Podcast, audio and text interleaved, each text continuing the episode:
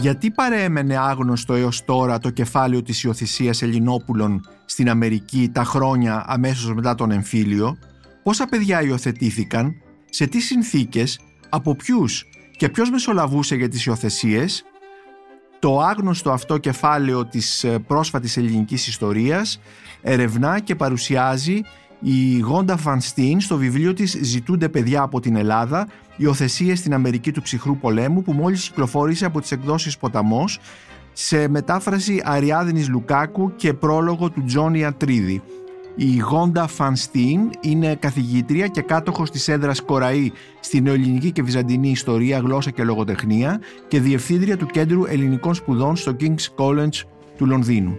Συνδεόμαστε σε λίγο με την ε, Γόντα στο Λονδίνο που βρίσκεται για να συζητήσουμε για το βιβλίο της για αυτή την άγνωστη ιστορία που στοιχιώνει ακόμη χιλιάδες ε, Ελληνοαμερικανούς αλλά και Έλληνες. Η Μονίκος Μπακουνάκης και είναι ένα ακόμη επεισόδιο της σειράς podcast της LIFO Βιβλία και Συγγραφής. Μπορείτε να μας ακολουθείτε και στο Spotify, στα Google Podcasts και στα Apple Podcasts. Είναι τα podcast της LIFO. Κυρία Γόντα Φανστίν, αγαπητή Γόντα, σε καλωσορίζω σε αυτό το podcast της LIFO για να συζητήσουμε το βιβλίο σου «Ζητούνται παιδιά από την Ελλάδα, υιοθεσία στην Αμερική του ψυχρού πολέμου» που ήδη έχει αρχίσει να συζητείτε, κυκλοφόρησε πριν από λίγες μέρες από τις εκδόσεις Ποταμός, αλλά έχει αρχίσει ήδη να συζητείτε και να δημιουργεί ε, ξανά ένα ενδιαφέρον για ένα τόσο άγνωστο θέμα όσο είναι οι υιοθεσίες Ελληνόπουλων από αμερικανικές οικογένειες, ελληνοαμερικανικές ή αμερικανικές οικογένειες στα πρώτα χρόνια αμέσως μετά τον εμφύλιο. Ε, πριν περάσουμε στο βιβλίο, αγαπητή Γόντα, θα ήθελα να σε ρωτήσω γιατί αυτό το κεφάλαιο δεν υπάρχει πουθενά σε καμία ιστορία, σε καμία ιστορία για τη, την ελληνική διασπορά, γιατί είναι τόσο αγνοημένο; Ευχαριστώ πολύ Νίκο. Είναι χαρά και τιμή μου να σας μιλήσω. Είναι πραγματικά ένα άγνωστο κεφάλαιο της ελληνικής ιστορίας που, που πραγματικά πρέπει να είναι ε, ε, πιο γνωστό τώρα που βγήκε το βιβλίο και μακάρι να βοηθήσω σε αυτό. Τα περισσότερα παιδιά που δόθηκαν για υιοθεσία στην Αμερική ήταν τα χρόνια του 50 εξόγαμα παιδιά. Αυτό σημαίνει ότι το παιδί ήταν σκελετός στη δουλάπα της οικογένειας και εγώ νομίζω ότι όλο αυτό το κεφάλαιο της ιστορίας έχει μείνει κάπως σκελετός στη δουλάπα της ιστορίας και τώρα ρίχνουμε φως πάνω σε αυτή την ιστορία γιατί πραγματικά τα ίδια τα παιδιά τώρα ενήλικοι θέλουν να κάνουν αναζήτηση για την αλήθεια, για τις ρίζες τους και να βρουν την επανασύνδεση με την Ελλάδα. Επομένως εξακολουθεί 70 χρόνια μετά να είναι ένας σκελετός ε, στο ντουλάπι της ε, ιστορίας και το βιβλίο σου «Ζητούνται παιδιά από την Ελλάδα, υιοθεσία στην Αμερική του ψυχρού πολέμου» που κυκλοφόρησε, η πρώτη του έκδοση ήταν στα αγγλικά το 2019 έρχεται να ανοίξει την ντουλάπα και να βγουν έξω οι σκελετοί και να μάθουμε τι ακριβώς είχε συμβεί τότε. Ε, πότε, τι ακριβώς είχε συμβεί Γόντα αμέσως μετά τον εμφύλιο, πότε άρχισε ε, όλη αυτή η ιστορία ε, με τις υιοθεσίες. Τελικά το κίνημα των υιοθεσιών ξεκίνησε σαν μια μορφή βοήθεια από την Αμερική στην ε, πολύ ταραγμένη Ελλάδα εκείνη την εποχή, στο τέλος, στα τέλη του 40. Ήδη από το 48 συζητιέται έντονα τι θα γίνει με τα παιδιά και μας είναι γνωστό το κεφάλαιο του παιδομαζώματος και επίσης του παιδοφυλάγματος, αλλά μέχρι τώρα δεν έχουμε συζητήσει και πολλά για τις ιωτησίες. Οι ΑΕΠΑ και άλλες οργανώσεις συζητιούνται μαζί και δημιουργούν το νομικό πλαίσιο στην Αμερική για να έρθουν περισσότεροι πρόσφυγες Έλληνες στην, Αμερική.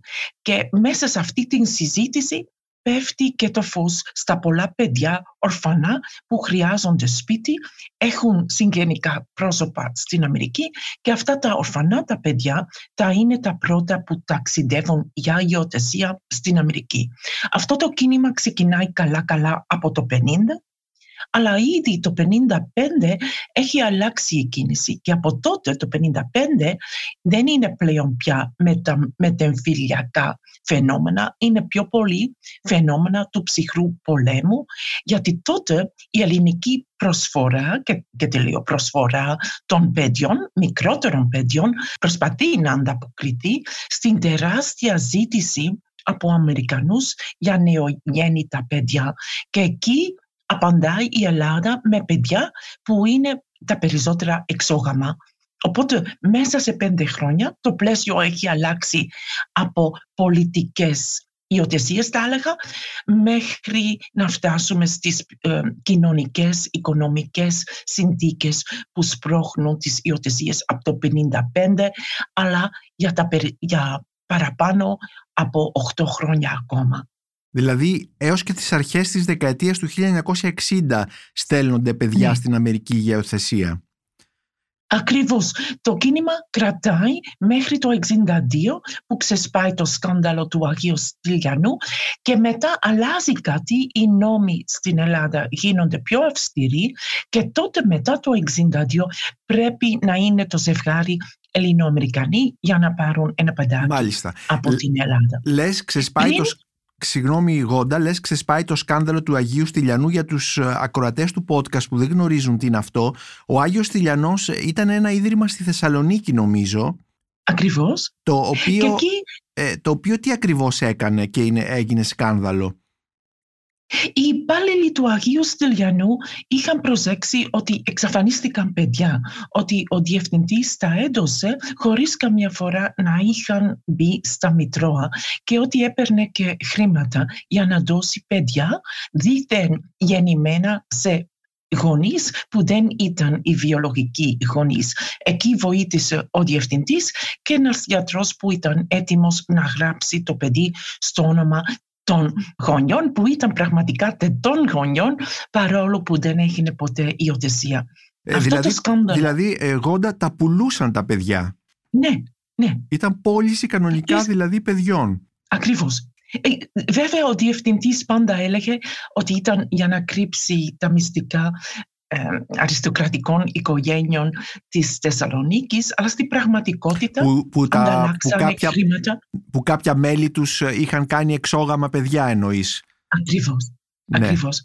Αλλά ε, τελικά ποια ήταν η αλήθεια; ε, ότι πραγματικά δόθηκαν παιδιά για χρήματα και ότι ο διευθυντής είχε, είχε κάνει αυτό το εμπόριο βρεφών, αν θέλουμε, για αρκετά χρόνια ήδη από το τέλος, από τα τέλη του 50, αλλά τον πήγαν δικαστήριο το 62 και κράτησε μέχρι και το 64 και το 65 ε, μέχρι να βγει το αποτέλεσμα. Καταδικάστηκε; Καταδικάστηκε για ελάχιστο χρόνο που μέχρι να βγει η απόφαση είχε ήδη συμπληρώσει το χρόνο του. Οπότε ε, οπότε δεν ε, έκατσε στη φυλακή για περισσότερο χρόνο και καταδικάστηκε όχι για εμπόριο φρέφων, αλλά για, γιατί είχε αλλάξει χαρτιά. Ε, και εγώ λέω ότι είχε αλλάξει ζωές, όχι απλώς χαρτιά. Δηλαδή εννοείς ε, είχε πλαστογραφήσει Ακριβώς. Μάλιστα. Ναι. Falsification of records, πλαστογράφηση των εγγράφων. Ναι. Πλαστογράφηση των εγγράφων. Θα σε ρωτήσω ακόμη κάτι. Πόσα παιδιά σε αυτό το διάστημα των 10 και πλέον ετών ε, έφυγαν για υιοθεσία, στάλθηκαν για υιοθεσία στην Αμερική; Πώς, είναι χιλιάδες ή εκατοντάδες; Στην Αμερική στάλθηκαν από το 50 που ξεκίνησε το, η, η, η κίνηση καλά-καλά μέχρι το 62 στάλθηκαν 3.200 παιδιά. Και είμαι σχεδόν σίγουρη ότι αυτός είναι ο αριθμός γιατί μπορούμε να μετρήσουμε τις αφήξεις στην Αμερική. Ενώ στην Ελλάδα τα στοιχεία δεν είναι ακριβή. Δεν είναι ακριβή. Ναι. Επίσης, επιπλέον στάλθηκαν 600 παιδιά στην Ολλανδία, κάπως μεταγενέστερα, αλλά 600 παιδιά που πάλι η Ολλανδία κράτησε καλά στοιχεία. Και επίσης στάλθηκαν περίπου 40 με 50 παιδιά στη Σουηδία. Και μετά έχουμε ξεχωριστές περιπτώσεις. Μερικά παιδιά στο Καναδά, στην Ελβητία, στη Γαλλία, αλλά συνολικά τα έλεγα παραπάνω περίπου και μάλλον και λίγα παραπάνω από 4.000 παιδιά. Η Ελλάδα έστειλε τα περισσότερα. Άλλες χώρες στέλναν παιδιά αυτόν τον καιρό στην Αμερική για υιοθεσία. άλλες ναι, ευρωπαϊκές χώρες. Ναι, άλλες χώρες επίσης έστελναν παιδιά στην Αμερική που τα ήθελε. Υπήρχε τεράστια ζήτηση μέσα στην εποχή του baby boom και οι χώρες αυτές είναι η Ιταλία, η Ιρλανδία, η Αυστρία και η Γερμανία. Το, και κοινό στοιχείο εδώ είναι ότι στέλνουν λευκά παιδιά που είναι διαθέσιμα ή δίθεν διαθέσιμα για υιοθεσία. Αυτό που έγινε όμως είναι ότι η Ελλάδα έστελνε τα περισσότερα παιδιά. Από το 1954 όμως έστειλαν, στάλτηκαν και παιδιά από την Κορέα. Αλλά δεν είναι για, για τα ρασιστικά δεδομένα της Αμερικής εκείνης την εποχής δεν είναι τα ίδια λευκά παιδιά για τα οποία υπήρχε η μεγαλύτερη ζήτηση. Και γι' αυτό η Ελλάδα ήταν κάπως πρώτα μπροστάρεις σε αυτό το κίνημα. Ναι. Λοιπόν, βλέπουμε ότι η Ελλάδα έστειλε τα περισσότερα παιδιά.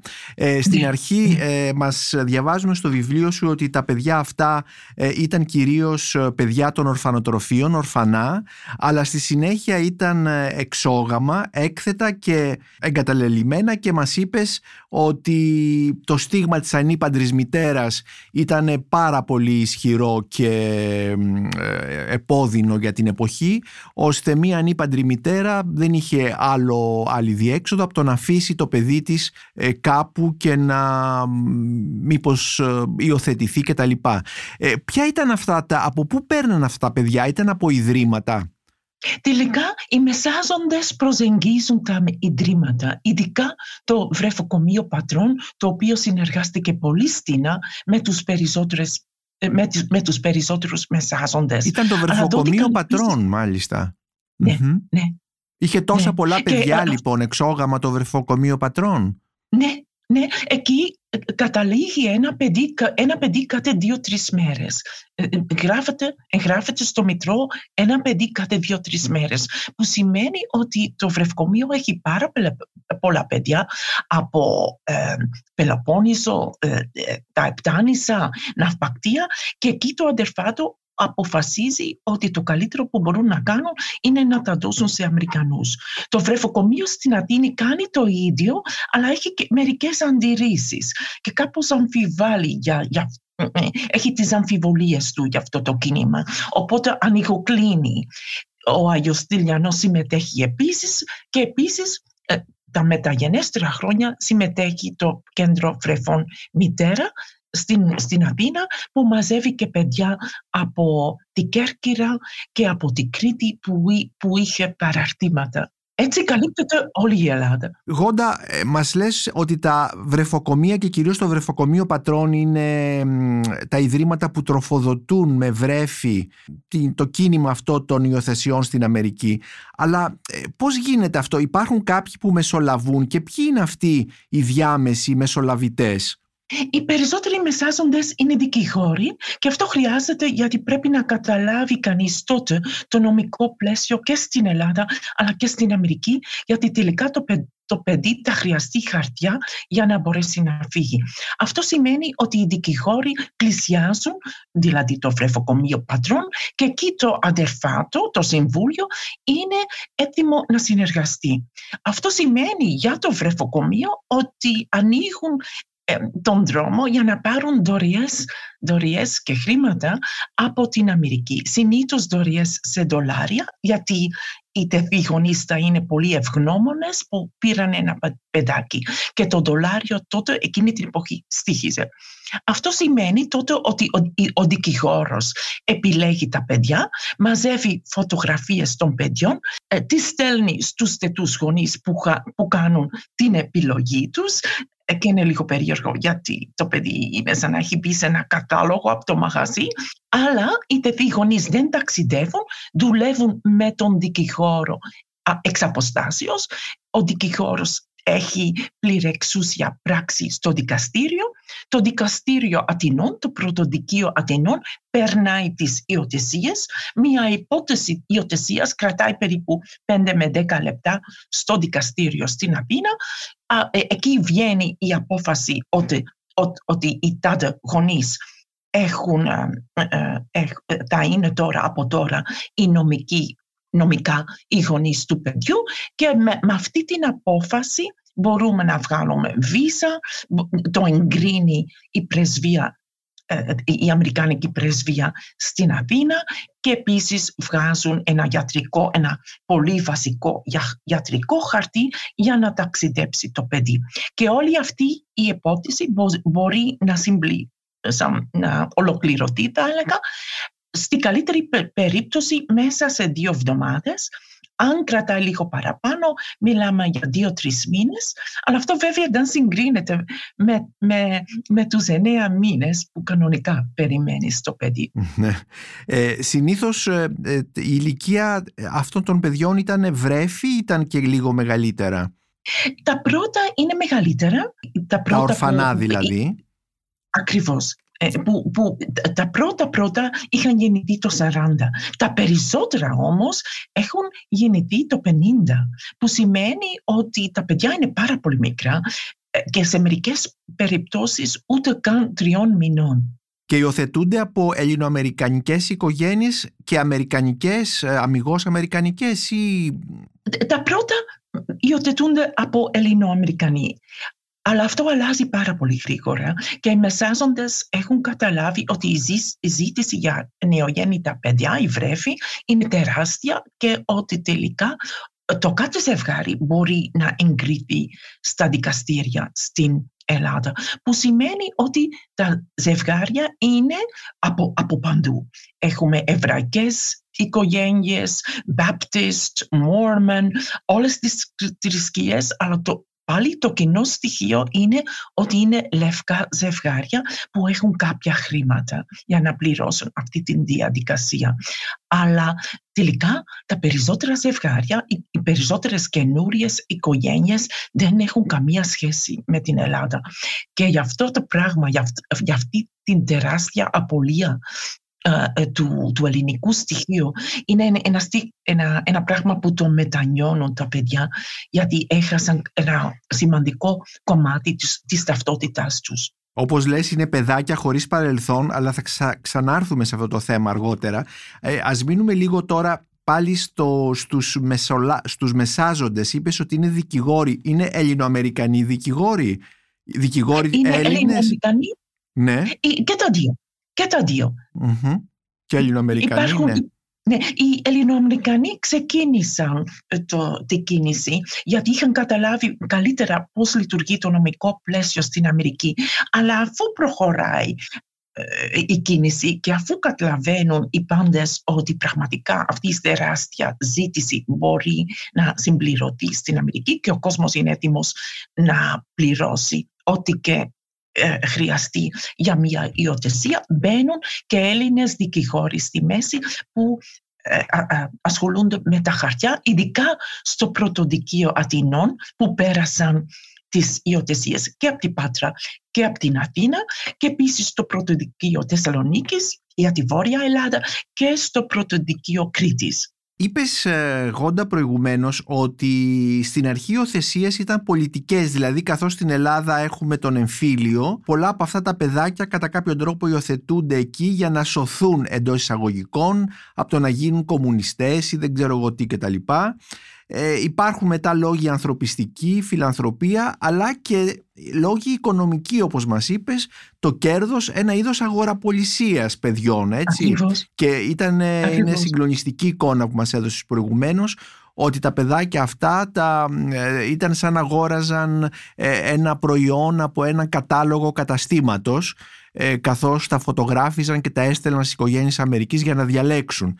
Επομένως έχουμε περνάμε από την πολιτική στον ανθρωπισμό και μετά στο κέρδος ε, και ίσως ε, εδώ είναι το σκάνδαλο. Πότε ξεσπάει το πρώτο σκάνδαλο σε σχέση με, με όλη αυτή την ιστορία; Δηλαδή πότε αρχίζει να γίνεται κάπως γνωστό ε, όλο αυτό το πράγμα; Ε, πριν, πριν το σκάνδαλο του Αγίου Στυλιανού που μας είπες ότι γίνεται το 1962. Το πρώτο σκάνδαλο ξεσπάει το 59 και ο κρίκος του σκανδάλου είναι ο Στίβεν Σκόπας, Ελληνοαμερικανός δικηγόρος υψηλής θέσης στη Νέα Υόρκη που είναι πρόεδρος της ΑΕΠΑ. Αυτός έχει καταλάβει ότι μπορεί και σαν, και σαν ιδιώτης αλλά και σαν πρόεδρος της ΑΧΕΠΑ κάπως να, να κερδίσει την εμπιστοσύνη των ρεφοκομιών και έτσι να προχωρήσει την, την κίνηση προς όφελος του. Εκείνος τον, τον, πηγαίνω στο τον πηγαίνω στο δικαστήριο στη Νέα Υόρκη φαίνεται ότι, ότι τελικά δεν έχουν τόσο πολύ αντίρρηση με την πράξη της υιοθεσίας αλλά πιο πολύ με το κέρδος που έβγαλε. Το κρίμα όμως είναι ότι αφού είχε καλά, ότι τελικά δεν, το, δεν καταδικάστηκε, τον άφησαν ελεύθερα, ε, ε, ελεύθερο, γιατί αυτό που έγινε είναι ότι ο ίδιος είχε καταλάβει ότι με το να ολοκληρώσει τις υιοθεσίες στην Ελλάδα, την στιγμή που τα παιδιά ταξιδεύουν, είναι ήδη νομικά τα παιδιά των νέων γονιών. Και έτσι δεν ε, ε, κόπο τώρα, δεν είναι πλέον υιοθεσία, είναι απλώς να φέρει τα, παιδιά των γονιών στα δικά τους ε, ε, στην δικιά τους οικογένεια. Και έτσι με αυτό το παρατηράκι ότι πας πας πιο πολύ για επανασύνδεση παιδιών και γονιών, παρόλο που δεν έχουν γνωριστεί ακόμα, με, αυτή την, με αυτό το κοπάκι δεν, μπορώ, δεν μπορεί να καταδικαστεί και τον αφήνουν ελεύθερο. Είναι λοιπόν ένα νομικό κόλπο, ένα παράθυρο του νόμου, ε, όπως μας λες, ώστε αυτό, όλη αυτή η κίνηση να μην φαίνεται ως υιοθεσία, αλλά σαν επανασύνδεση οικογένειας, δηλαδή σαν το παιδάκι να ανήκει στην οικογένεια και ξανά βρίσκε τους γονείς του. Ο, ο ίδιος, το, το καλό είναι ότι έχουμε όλα τα χαρτιά ε, του δικαστηρίου και ο ίδιος ε, ο, μόνος του είναι υπεύθυνος για 30 περιπτώσεις. Άλλοι όμως είναι ένας Έλληνας δικηγόρος, είναι υπεύθυνος για παραπάνω από 200 περιπτώσεις. Ένας παπάς στο Τέξος στο Τέξας είναι υπεύθυνος για παραπάνω από 80 περιπτώσεις. Αν καταλαβαίνουμε ότι με την κάθε υιοθεσία το κέρδος είναι περίπου 2.000 μέχρι και 3.000 δολάρια, εκείνη την εποχή καταλαβαίνεις ότι το οικονομικό κέρδος είναι μεγάλο κίνητρο. Τεράστιο ποσό. Γιατί αν έχει μεσολαβήσει για 200 παιδιά και παίρνει 2.000, είναι 400.000 δολάρια στη δεκαετία του 50. Μπορεί σήμερα αυτό να ισοδυναμεί με εκατομμύρια δολάρια. Ακριβώς. Είναι φοβερό το ποσό αυτό. Ήταν λοιπόν κανονικά ένα εμπόριο. Από ένα σημείο και μετά ναι, ναι, ναι. εξελίχθηκε σαν ένα εμπόριο. Βέβαια, το, το παράθυρο μέσα στο οποίο μπορούσαν να το κάνουν χωρίς να τους κυνηγήσει κα, κανείς, οι μεσάζοντες, κλείνει πάρα πολύ γρήγορα. Το εμπόριο ανθεί από, θα έλεγα, από το 53 μέχρι το 62. Το 62 καταλαβαίνουν ότι αυτή η κίνηση προς την Αμερική δημιουργεί προβλήματα και μόνο και τότε γίνονται πιο δημοφιλείς φιλής ιωτησίες προς την Ολλανδία που δεν έχει αυτό το στίγμα του ιμπεριαλισμού. Εξακολουθούν λοιπόν οι αθεσίες αλλά προς άλλες χώρες ναι. και κυρίως όπως μας είπες στην Ολλανδία. Εγώ θα ήθελα ε, να ρωτήσω ε, ε, μια ερώτηση που αφορά εσένα και την έρευνά σου.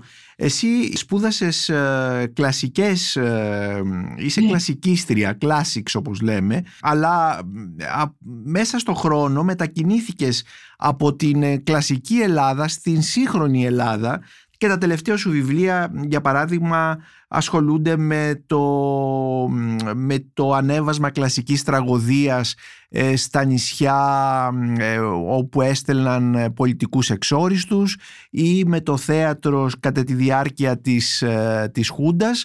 Και τώρα το τελευταίο σου βιβλίο έχει σχέση με τις ε, υιοθεσίες Ελληνόπουλων μετά τον εμφύλιο ε, στην Αμερική. Ε, πώς, ε, γιατί μετακινήθηκες από την αρχαιότητα; Εσύ έχεις γεννηθεί σε Φλαμανδί, έχεις γεννηθεί στην Φλάνδρα, έκανες καριέρα στην Αμερική στο Πανεπιστήμιο, έχεις, ήσουν καθηγήτρια σε διάφορα πανεπιστήμια στην Αμερική και τα τελευταία, τα, τα δύο, πριν από δύο χρόνια νομίζω, αν δεν απατώμε, ε, πήρε στην έδρα Κοραή στο King's College, μια έδρα του, στο King's College του Λονδίνου, μια έδρα που έχει μεγάλη ιστορία πίσω της, ε, μεγάλο κύρος κτλ.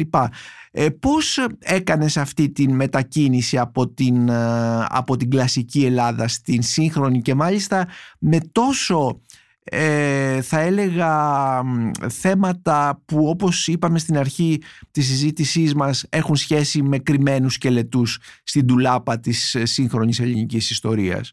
Είναι πραγματικά ε, μεγάλος ο δρόμος από κλασικές σπουδές και αρχαία ελληνικά μέχρι υιοθεσίες προς την Αμερική.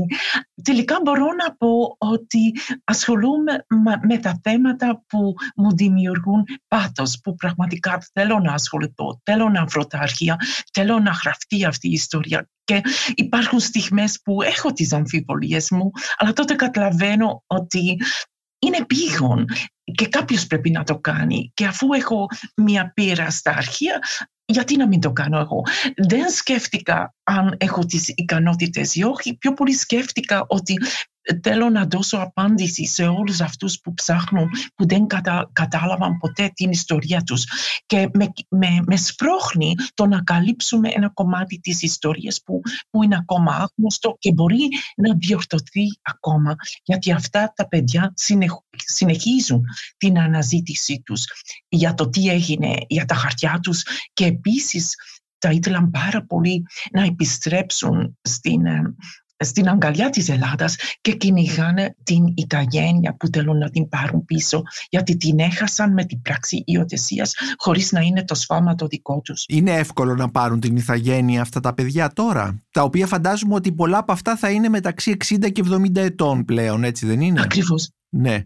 Είναι πάρα, είναι πάρα πολύ δύσκολο γιατί ξεκινάει βέβαια με το ζήτημα ότι δεν έχουν όλα τα χαρτιά και σε περίπτωση σε περίπτωση που ήταν τότε έκτατα, δεν έχουν τίποτα. Έχουν απλώς ένα διαβατήριο που δείχνει ότι κάποια στιγμή ταξίδεψαν από την Ελλάδα στην Αμερική και στην καλύτερη περίπτωση επίσης μια πράξη υιοθεσία από το πρωτοδικείο.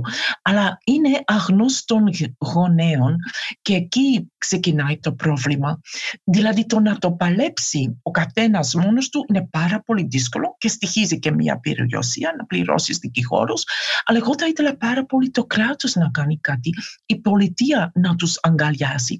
Η πολιτεία δέχτηκε να τα στείλει, δεν τα παρακολούθησε, δεν έκανε και σοβαρό. Δεν ξόδεψε κάτι για αυτά, ούτε για την εκπαίδευσή τους, ναι. Και τώρα εγώ νομίζω ότι είναι ε, καθήκον της πολιτείας να, να, να πεις στα παιδιά ότι είναι ευπρόσδεκτα μέλη της κοινωνίας, της ελληνικής κοινωνίας και να τους δώσει πίσω, γιατί την είχαν, την Ιταγένεια που χωρίς να είναι λάθος δικό τους, την έχασαν. Νομίζεις ότι θα γίνει αυτό; Ε, το παλεύω καθημερινά και είμαι και πεισματάρα. Το έχεις αναλάβει και η ίδια δηλαδή. Δηλαδή δεν είσαι απλώς ναι. μια ερευνήτρια ε, συγγραφέας ενός τόσο σημαντικού βιβλίου ε, με το οποίο για πρώτη φορά νομίζω αυτά τα χιλιάδες ε, ε, Ελληνάκια, Ελληνόπουλα που υιοθετήθηκαν στην Αμερική ξαναβρήκαν τη φωνή τους φαντάζομαι ε, χάρη στο δικό σου βιβλίο. Ε, πες μας... αυτό... Ναι.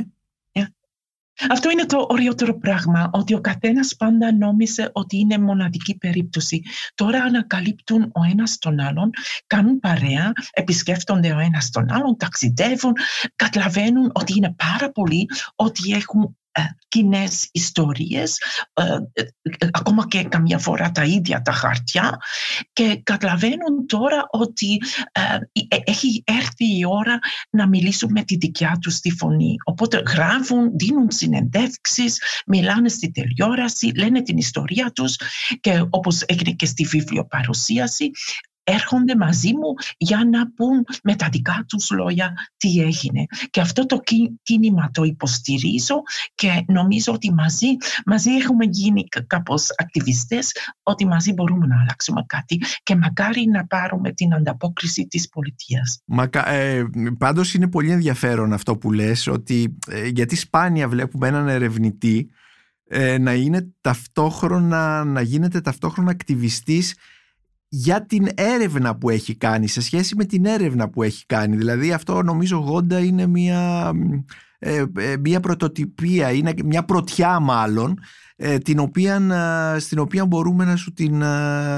είναι δική σου νομίζω. Δεν, δεν, δεν ξέρω να υπάρχει κάτι αντίστοιχο για έναν ερευνητή και, και μάλιστα με τόσο ψηλή ακαδημαϊκή θέση όπως, όπως είσαι εσύ ως κάτοχος της έδρας Κορέη του King's College να με αφορμή το βιβλίο σου να αποκτάς αυτό που ονομάζουμε αυτή την, αυτό το έμπαθη που λέμε στα αγγλικά και να, να, να, να διεκδικείς για λογαριασμό αυτών των παιδιών την αναγνώριση πέρα από το βιβλίο που έχεις γράψει. Αυτό θέλω να κάνω. ευχαριστώ. ευχαριστώ.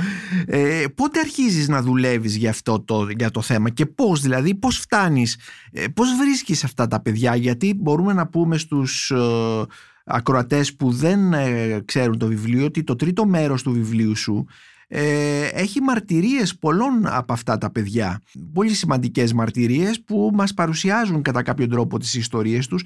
Πώς, ξε, πώς ξεκινάς να κάνεις αυτή την, αυτή την έρευνα, από πού ξεκινάς; Ε, ξεκίνησα εντελώς τυχαία. Με το να πάρω ένα email ε, μία μέρα από τον εγγονό του Ηλία Αργυριάδη που η μητέρα του και η θεία του που ήταν τα μικρότερα κοριτσιά του Ηλία Αργυριάδη ήταν υιοθετημένα παιδιά που στάλθηκαν στην Αμερική. Ο Ηλίας Αργυριάδης εκτελέστηκε μαζί με τον Μπελογιάννη το Μάρτιο το 1952.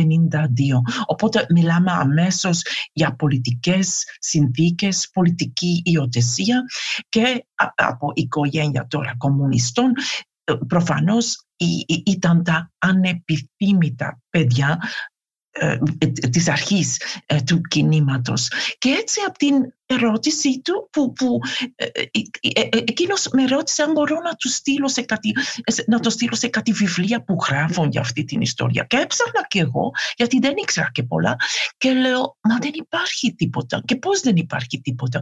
Και έτσι ανακάλυψα τον έναν, τον άλλον, ο τρίτος ξέρει και κάποιον άλλον.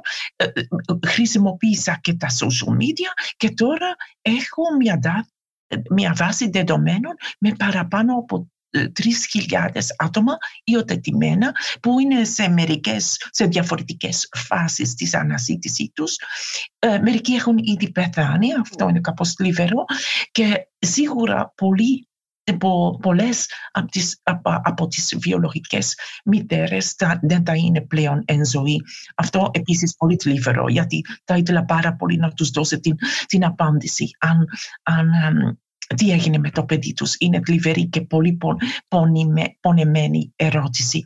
Και έτσι ξεκινήσαμε και κάπως πολύ εντατικά ρίχτηκα μέσα σε αυτό το θέμα και συνεχίζει γιατί με την κάθε παρουσίαση, με την κάθε συνέντευξη βγαίνουν στο, μπαίνουν στο φως ακόμα και καινούριοι υιοθετημένοι που με βρίσκουν και και έτσι όλο, έτσι όλο και μεγαλώνει αυτό το θέμα και, και συνεχίζω την έρευνα. Επομένως Γόντα ε, παίρνεις ένα email από τον, από τον εγγονό ε, του Ηλία Αργυριάδη που μας είπες ε, που εκτελέστηκε μαζί με τον Μπελογιάννη ε, αυτός ο εγγονός τον ονομάζεις Μάικ νομίζω ότι είναι ψευδόνυμο γιατί δεν βάζεις το αληθινό, το αληθινό, του όνομα. Ναι. ε, ο οποίος είναι ε, ο γιος ε, μίας από τις κόρες του Ηλία Αργυριάδη ε, οι οποίες υιοθετήθηκαν από πλούσιους Ελληνοαμερικανούς αμέσως μετά την εκτέλεση του πατέρα τους. Ε, και από αυτό... Ναι. Έτσι έγινε. Έτσι, και έτσι ξεκινάει όλη η αναζήτησή σου. Δηλαδή μπορούμε να πούμε ναι. τυχαία ξεκίνησε. Ναι, ναι, εντελώς, εντελώς τυχαία. Δηλαδή σου έκανε τόσο εντύπωση αυτό, πώς, δηλαδή αυτό θέλω να καταλάβω, πώς έγινε αυτή η μετακίνηση από ένα mail που σου στέλνει κάποιος άγνωστός σου, δηλαδή βρίσκεις ότι είναι ένα θέμα που πρέπει να ψαχτεί και ότι μπορείς να βρεις υλικό. Πώς γίνεται αυτό; Μου έκανε πάρα πολύ εντύπωση ότι αυτή η ιστορία δεν έχει γραφτεί και επίσης κατάλαβα αμέσως ότι είναι επίγον ακόμα για τους ανθρώπους που ψάχνουν απαντήσεις και για τους βιολογικούς γονείς ε, ή αδέρφια επίσης. Και αυτό με, με, το συνέστημα ε, ε, κατά πόσο επίγον είναι ξεκίνησα και έβαλα μπρος. Και τελικά το, ε, έτσι όπως ανα, ε, ε, ε, πήγα να ανακαλύψω και, και άλλους πολλούς ανθρώπους κατάλαβα ότι αυτή η ερώτηση το από πού έρχονται αυτές, αυτά τα υπαρξιακά αιτήματα, ερωτήματα ότι τους, τους κυνηγάνε, πρέπει να κάνουμε κάτι ακόμα και το να μην ξέρουν από πού έρχονται και τι ακριβώς έγινε τώρα που είναι στα 60 τους αυτά τα άτομα, ακόμα και στα 70 τους, τους κυνηγάει, τους τρώει και βάλε και μια πανδημία και βάλε και ένα lockdown και καταλαβαίνεις πόσο πόσο πονεμένο είναι το θέμα και εδώ με σπρώχνει ότι κάτι μπορούμε να αλλάξουμε ακόμα. Με τις γνώσεις που έχω, με τα ελληνικά που ξέρω και εκείνοι δεν ξέρουν, μπορούσα να κάνω κάτι και αυτό με σπρώχνει να το συνεχίσω και να το ολοκληρώσω. Ε, τα παιδιά αυτά ε, θέλουν πάρα πολύ να μάθουν την ιστορία τους, έτσι δεν είναι; Θέλουν να βρουν την, ε, το παρελθόν τους, θέλουν να... Ε, να, να αναζητήσουν τη ζωή τους ε, που φαντάζομαι ότι θα είναι και η ζωή των δικών τους παιδιών γιατί από τη στιγμή που είναι τώρα 60-70 ετών θα έχουν φαντάζομαι παιδιά και ίσως και εγγόνια έτσι δεν είναι αυτοί, ναι, αυτά ναι, τα ναι, ναι, μικρά βρέφη ναι. Ε... Και, και, πραγματικά είναι ένα θέμα, ε, ένας πόνος που κληρονομείται κιόλας. Γιατί δεν είναι καθόλου τυχαίο ότι ήταν ο εγγονός του Αργυριάδη, δηλαδή ο, το, ο γιος της υιοθετημένης γυναίκας που ε, με ψάχνε και με βρήκε και έκανε ερω, ερωτήσεις. Γιατί αν είναι οι γονείς σου υιοθετημένοι, έχεις, ε, εσύ ξέρεις μόνο μία γενιά. Οπότε αυτό το ζήτημα κληρο, ε, ε, πάει, πάει στην επόμενη γενιά. Και είναι αρκε, αρκε, αρκετοί οι νέοι που ψάχνουν εκ μέρους των γονιών τους. Πρέπει να πω ότι το βιβλίο σου έχει και πολύ ενδιαφέρον φωτογραφικό υλικό και βλέπουμε για παράδειγμα την, μια φωτογραφία από το 1958 ε, την περιγράφω στους, ε, και για τους ακροατές όπου εικονίζεται η γραμματέα της TWA της αεροπορικής Κλείο Λιφούσης προφανώς Ελληνοαμερικανίδα να φέρει δύο υιοθετημένα παιδιά από την Ελλάδα το φθινόπωρο ή το χειμώνα του 57-58 και φωτογραφίζεται κατά κάποιο τρόπο με χαμόγελο και υπερηφάνεια. Ε, ή και άλλες αεροσυνοδοί της TWA που συνοδεύουν ε, μικρά ορφανά παιδάκια από την Ελλάδα. Πέρα λοιπόν από τους... Ε, τι ρόλο έπαιξαν όλοι αυτοί, επειδή μεταφέρονταν κυρίως με αεροπλάνα, έτσι δεν είναι, ή και με πλοία; Ακριβώς. Ε, τα, τα πρώτα πρώτα μεταφέρθηκαν με πλοία, και, αλλά θέλω να πω ότι έχουμε ακούσει τόσο πολύ για, την, ε, για τον, το, το, πλοίο που έλεγε, που, που λεγόταν Φρεντερίκη. Αυτό το πλοίο δεν μπαίνει στη μέσα, είναι μύθος. Μεταφέρθηκαν τα πρώτα με πλοία, αλλά δεν, δεν είναι... Όχι το υπεροτιάνιο Φρεντερίκη, ναι. ναι. Ναι, γιατί η Βασίλικη, αυτό το πλοίο ε, ήταν στη γραμμή πολύ αργότερα την ίδια στιγμή που, μετα, που τα παιδιά μεταφέρθηκαν με το αεροπλάνο. Δηλαδή από το 50 μέχρι το 52 τα παιδιά μεταφέρθηκαν με πλοία. Αλλά όχι η Βασίλισσα Φριτερίκη. Από το 54 μέχρι το τέλος μεταφέρθηκαν με αεροπλάνα και εκεί η αεροπορική εταιρεία το καμαρώνει και γι' αυτό έχουμε αυτές τις καταπληκτικές mm-hmm. φωτογραφίες. Θέλουν να δείξουν ότι το προσωπικό τους ε, κάνει ε, φιλανθρωπική πράξη με το να προσέχει κατά Ανθρωπιστική πράξη, ναι. Ναι, και έτσι δείχνουν, όταν δείχνουν τις φωτογραφίες με τα παιδάκια που ταξιδεύουν, ε, είναι και πάρα πολύ έξυπνοι που βάζουν το TWA ή την αεροπορική, το όνομα της εταιρείας ακριβώς στη μέση της φωτογραφίας, γιατί είναι και λίγο διαφήμιση. Είναι διαφήμιση, ακριβώς, βεβαίως. Και επίσης ε, στην, ε, στην όλη αυτή η ιστορία ήταν αναμειγμένοι και διασημότητες της εποχής όπως ας πούμε η Jane Russell για παράδειγμα. Η, πραγματικά η Jane Russell απόκτησε φήμη γιατί είχε ήδη υιοθετήσει ένα παιδάκι από Ιρλανδία ε, και υπήρχαν υπήρχαν προβλήματα, αλλά εκείνη ε, ε, ε, φτιάχνει ένα ίδρυμα και αυτό το ίδρυμα συνεργάζεται με την, με, με την διεθνή κοινωνική υπηρεσία για να φέρει παιδιά. Οπότε σε μία από τις φωτογραφίες βλέπουμε τους υπάλληλους ε, ε, της Διεθνούς Κοινωνικής Υπηρεσίας που έχουν στο, στο μπράτσο τους ISS, International Social Service, μαζί με την Jane Russell που είπαμε που κρατάει το μωράκι και επίσης ε, μαζί με την πριγκίπισσα Σοφία που ήταν εκείνη την, την εποχή στη Νέα Υόρκη και πάει να δεχτεί τα παιδιά στο αεροδρόμιο έτσι όπως φτάνουν 8 παιδιά.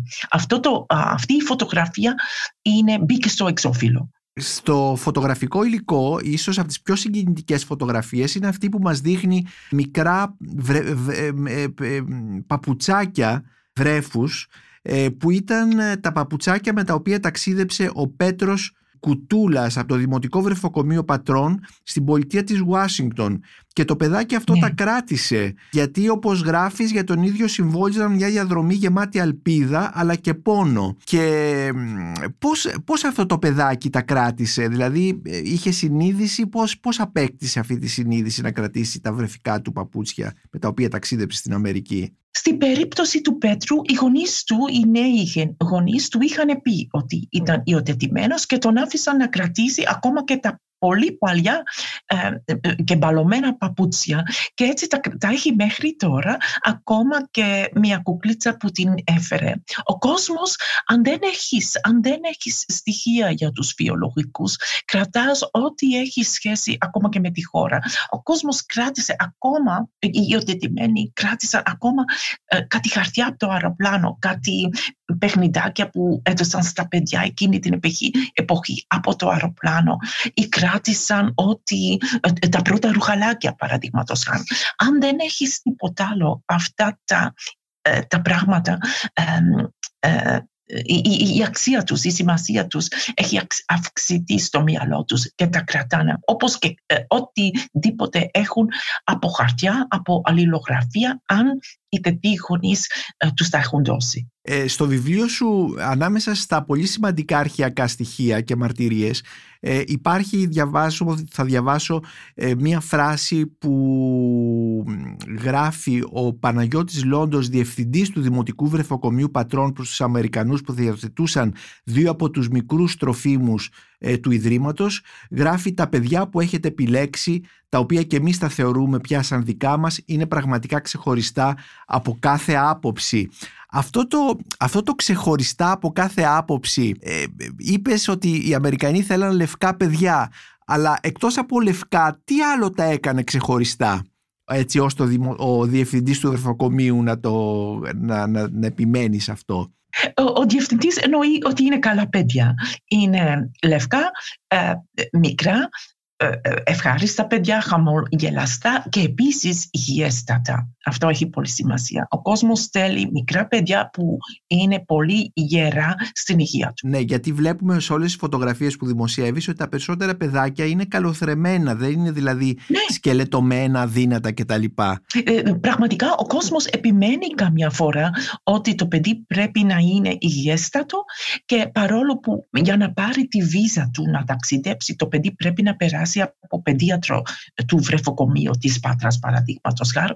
Αλλά μερικοί γονείς στην Αμερική επιμένουν τόσο πολύ να είναι υγιέστατο το παιδί για να ότι στέλνουν ακόμα και το γιατρό που τον ξέρουν από, που, που μαθαίνουν το όνομά του από την πρεσβεία στην Αθήνα, την Αμερικάνικη, να πάει να δει το παιδί για να έχουν ξεχωριστεί ε, ε, έγκριση του γιατρού ότι το παιδί είναι υγιέστατο. Υπάρχουν μερικές περιπτώσεις που ματεύτηκε μέσα στη διαδικασία ότι το παιδί δεν πήγε και τόσο καλά και μερικοί γονείς τότε αποφασίζουν να πάρουν άλλο παιδί. Το απορρίπτουν το πρώτο και παίρνουν άλλο παιδί.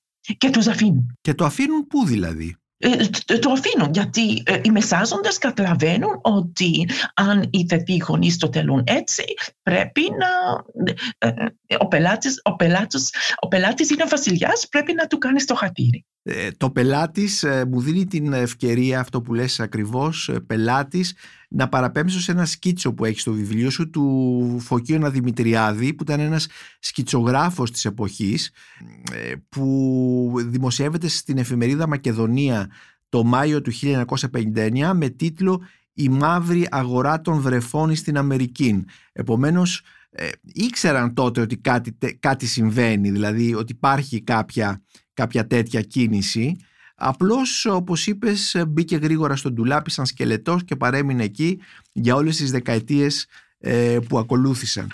Ε, Γκόντα, ε, χάρη σε σένα, όπως χάρη στο βιβλίο σου, και αυτό δεν είναι υπερβολή, είπαμε ότι ε, για πρώτη φορά αναγνωρίζεται ένα, μια, ένα κεφάλαιο, αναγνωρίζεται ένα κεφάλαιο της ιστορίας μας και επίσης αναγνωρίζεται ότι αυτά τα παιδιά υπάρχουν και ε, βρίσκουν τη φωνή τους μέσα από αυτό το βιβλίο πολύ περισσότερο που όπως μας είπες έχεις ήδη κάνει έναν, μια βάση δεδομένων με 3.000 περιπτώσεις και εξακολουθείς ως ακτιβίστρια όπως η, η, η ίδια είπες να ασχολείσαι ε, με αυτό το θέμα. Πώς ε, πιστεύεις, πότε πιστεύεις ότι μπορείς να δικαιωθείς ως ακτιβίστρια; Σε ρωτώ τώρα ως ακτιβίστρια και όχι ως ερευνήτρια. Ε, αν πάρουν την ηθαγένεια; Ε, ε, αυτό θα ήταν πάρα πολύ σημαντικό. Θα ήθελα να είμαι παρούσα σε αυτή την περίπτωση, να πάρουν την Ιταγένεια όσοι θέλουν και να είναι δεύτερη Ιταγένεια, να μην χάσουν και, και αυτοί που έχουν, αλλά να, είναι, να τους βλέπω να, έχει, να, να υπάρξει αναγνώριση και να τους βλέπω να τους, η Ελλάδα να τους αγκαλιάσει ξανά. Γόντα Φανστίν, σε ευχαριστώ πάρα πολύ για αυτή τη συζήτηση με αφορμή το βιβλίο σου ζητούνται παιδιά από την Ελλάδα υιοθεσίες στην Αμερική του ψυχρού πολέμου που μόλις κυκλοφόρησε στα ελληνικά από τις εκδόσεις Ποταμός ε, και με το οποίο μας αποκαλύπτεις ένα άγνωστο κεφάλαιο της μεταπολεμικής μας ιστορίας το οποίο εξακολουθεί να είναι ακόμη ανοιχτό και να ζητάει κατά κάποιο τρόπο την δικαίωσή του. Εγώ σας ευχαριστώ και καλή μας συνέχεια. Ήμουν ο Νίκος Μπακουνάκης και ήταν ένα ακόμη επεισόδιο της σειράς podcast της LiFO, βιβλία και συγγραφής, ε, με καλεσμένη την ε, καθηγήτρια κάτοχο της έδρας Κοραή του King's College του Λονδίνου, Γόντα Βαν Στιν, για το βιβλίο της «Ζητούνται παιδιά από την Ελλάδα, υιοθεσίες στην Αμερική του ψυχρού πολέμου», που μόλις κυκλοφόρησε από τις εκδόσεις Ποταμό σε μετάφραση της Αριάδνης Λουκάκου και πρόλογο του Τζον Ιατρίδη. Μπορείτε να μας ακούτε και στο Spotify, στα Google Podcast και στα Apple Podcasts.